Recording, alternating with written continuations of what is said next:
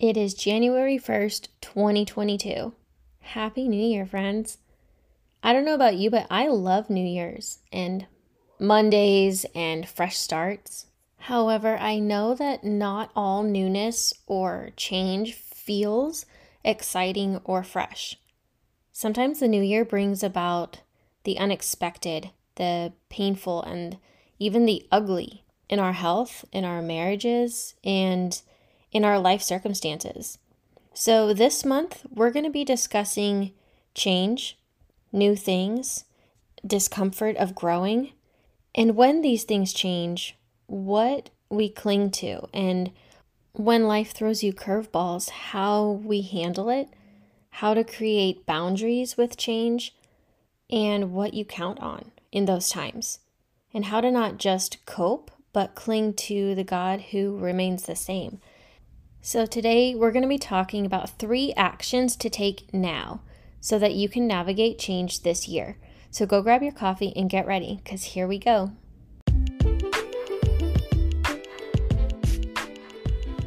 This isn't a game of ding dong ditch, and don't worry, I'm not a solar panel salesman. I'm just here to see you, friend. Whether you have spit up stains and cluttered counters, or you're still in your heels from work and just getting dinner started take a minute and come sit with me. Welcome to the Jar Podcast with your host, Lydia, certified teacher, homeschool boy mom, oh Lord help me, and marriage ministry leader, bringing you tough lessons from my own journey to soul health and wholeness. Together each week, we'll discuss our struggles, pain, and shame. We'll combat labels and lies with biblical truth, and we'll work through our mess and come out stronger, more confident, and rooted in our identity in Christ. So move your pile of laundry over. Better yet, let me help you fold it while we talk. Thanks for letting me in. Now let's get real. Whether this is your first time to the Jar podcast, welcome, or if you have been here week after week, thank you for coming back. I want you to make sure that you are a part of the Christian Wife and Marriage Community group on Facebook. So go to the show notes and click on the link, or go to Facebook groups and type in the search bar Christian Wife and Marriage Community. You can also just type in bit.ly slash Christian Wife and Marriage Community. We are going to keep the conversation going over there about change and newness and how to handle and navigate when life throws curveballs our way. So make sure to join us over there.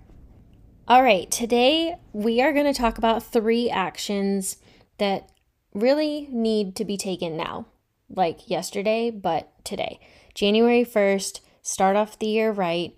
And these probably are not your typical resolutions or words of the year, but they're going to help you to really set a good foundation for year 2022. Maybe you've been good at this before. Maybe it's just a refresher for you, and that's fine too. But maybe you have felt um, yourself struggle when you start a new year and you think, oh, this is going to be the best year yet. And I've got all these resolutions and I'm going to do all the things and I'm going to get in shape and I'm going to be kind and I'm going to help people and be generous and get out of debt. Whatever all of your goals are, those are great.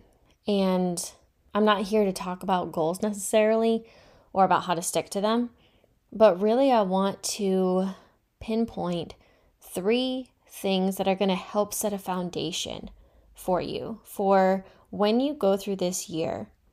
Whether you have just the best goals ever and you reach them all and everything goes according to plan, or in most cases, I'm sure, you plan all of these things and you have really great intentions, but something happens. Something happens to you um, life doesn't go your way, something happens to your health, your finances, your marriage, your family, and it just kind of rocks your boat and you don't really see it coming. Not necessarily that we can see everything coming. We are not, you know, omniscient. We're not God. We don't know everything that's coming in the future. And I think that's a good thing. But I do think that with these three foundational elements, and actions to take when things happen to us. We can walk through those changes without it destroying us, without it causing a complete shipwreck, without it blowing us completely off course. Of course, they're rooted in God's word. So let's dive in. The first one is trust. Yes, that's an action. so when I say three actions to take, trust is an action. It's a it's a verb. You need to be able to trust in God's plan by trusting in his unchanging character. So I find it pretty comforting and I don't know about you, but I find it extremely comforting that no matter what happens, no matter what's going on around me, the changes that come that either I wanted to happen or the ones that are unexpected, I can trust in God's unchanging character. So here's a couple verses that um, support that idea. James 1 17, it ends with, Who does not change like shifting shadows. And that verse is talking about God. And I just, I like that visual of, you know, when you're watching maybe like a tree blowing in the wind, and if it's a sunny day, you can see the shadow of it moving. And our our life, our circumstances can feel like that sometimes. Like it won't just sit still. it won't do what it's told. And not that God does what he's told, but he he is still. He is unchanging. He is a solid foundation and he doesn't shift like those shadows. It's not a guessing game with him. It's not wondering where he's going to be, where where he might show up. Even though sometimes it might feel like that, he and his character are unchanging. And if you're not sure what that means or maybe some of the characteristics of God that are unchanging, then I hope that you at least have a goal of getting to know him at a deeper level. Um, I know I have a goal to read through the Bible in one year, and I'm doing it with a group of women at my church, and I'm so thankful for the accountability because I know I'm not going to be perfect at it, but my goal is to continue to know my God at a deeper level, including his unchanging character, because I know there's going to be changes coming up this year. I just don't know what those are going to be. So, another verse that supports this idea is Psalm 18, verse 2. The Lord is my rock, my fortress, and my deliverer. My God is my rock, in whom I take refuge, my shield and the horn of my salvation, my stronghold. Isn't that encouraging?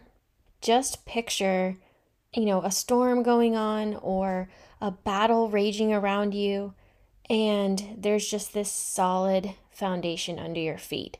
You're not even blown around. You have something to hold on to. You know, whether I've never really had like horseback riding lessons, but I've been or I've gone horseback riding a couple times. And I don't know about you, but maybe I'm just not good at it and I need lessons, but it's hard to hold on, especially when they start trotting and I'm bouncing around. And honestly, it's partly because I'm laughing at the same time.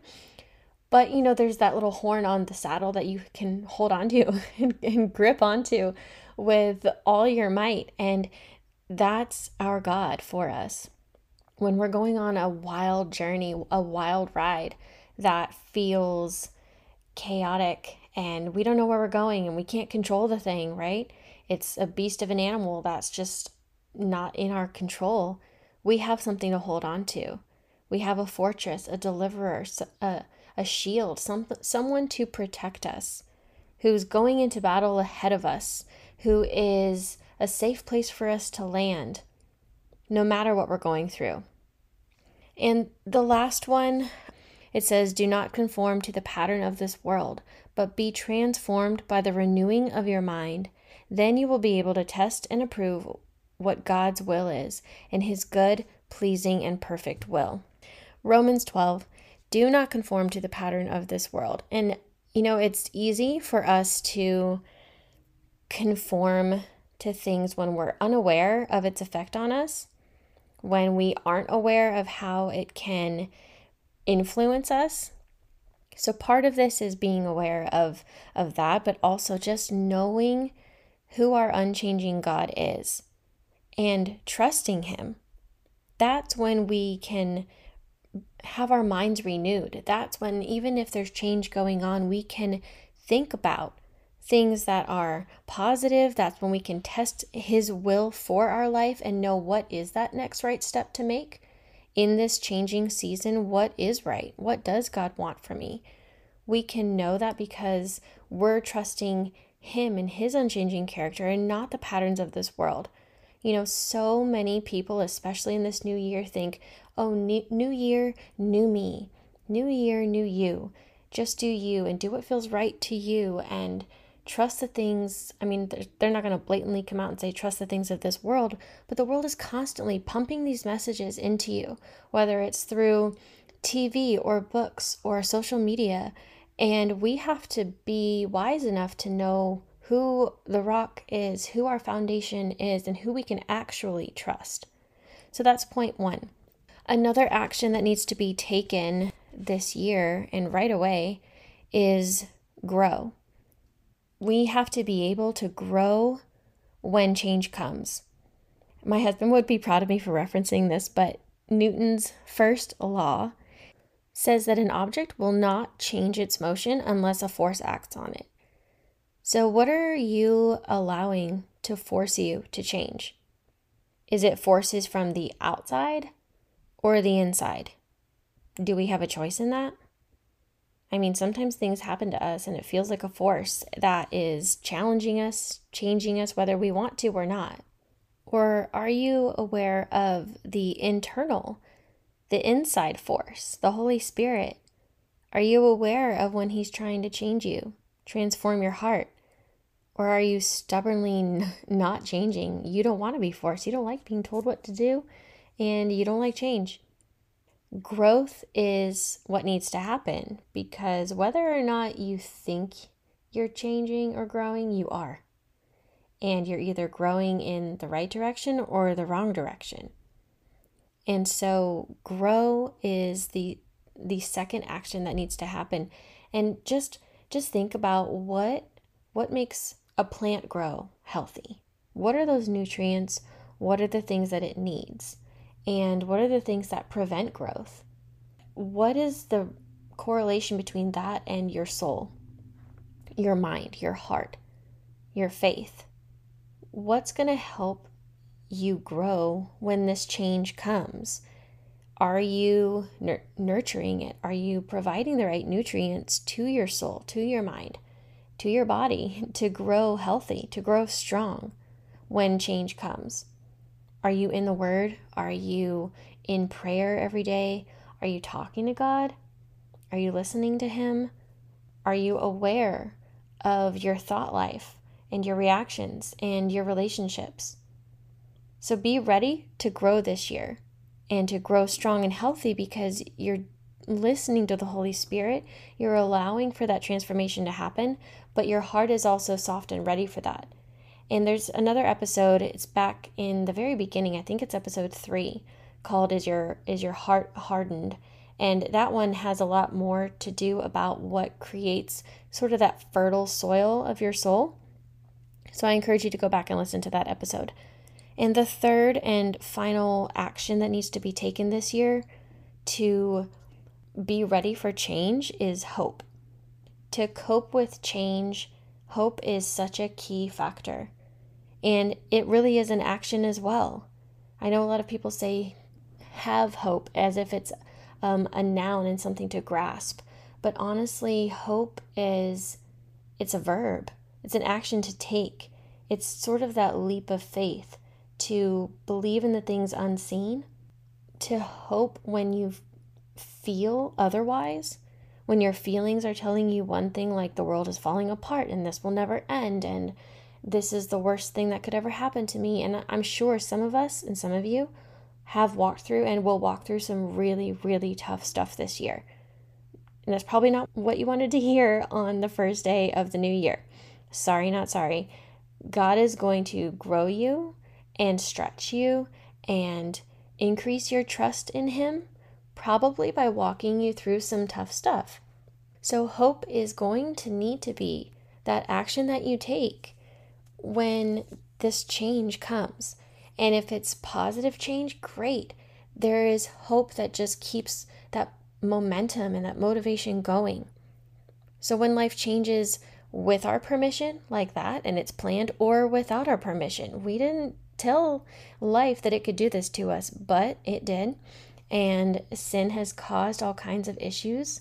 So it's probably going to happen, whether that's your relationship status and you have walked through separation or divorce or you're about to, or it's a loss of some sort, whether it's a child or a parent or just a family member or even a loss of that relationship. How do we cope with that change when it comes? Most of us don't plan to walk through those things by choice. And if we do, it still probably wasn't originally written in the plans. So I just encourage you, again, like I said in the beginning, to be in the Word. How do you cultivate hope? How do you take action steps of hope? What does that tactically look like? And we'll probably get into some more of this as we continue to talk this whole month on change and newness and how to walk through that with grace and with strength and with hope and trust and growth. And I'm really excited to talk about that with you guys this month. And I'm going to have a special guest on to talk about it some more. And again, we're going to be talking about it more in my Facebook community. So make sure to click on it in the show notes or go to Christian Wife and Marriage Community on Facebook. Join us, and we welcome your feedback and thoughts and really look forward to tackling the change that comes our way this year together. You don't have to go about it alone. And you might feel like it's a lonely place, but we're in this together, girls. So I'm excited to have you back. Make sure to come back every Saturday for the Jar podcast episodes. I pray that this blessed you. And I just want to leave you with this one quote that I absolutely love. And I think it's really encouraging for this time of year. It says, Our hope doesn't lie in the new year, but in the one who makes all things new. Loads of love, Lydia.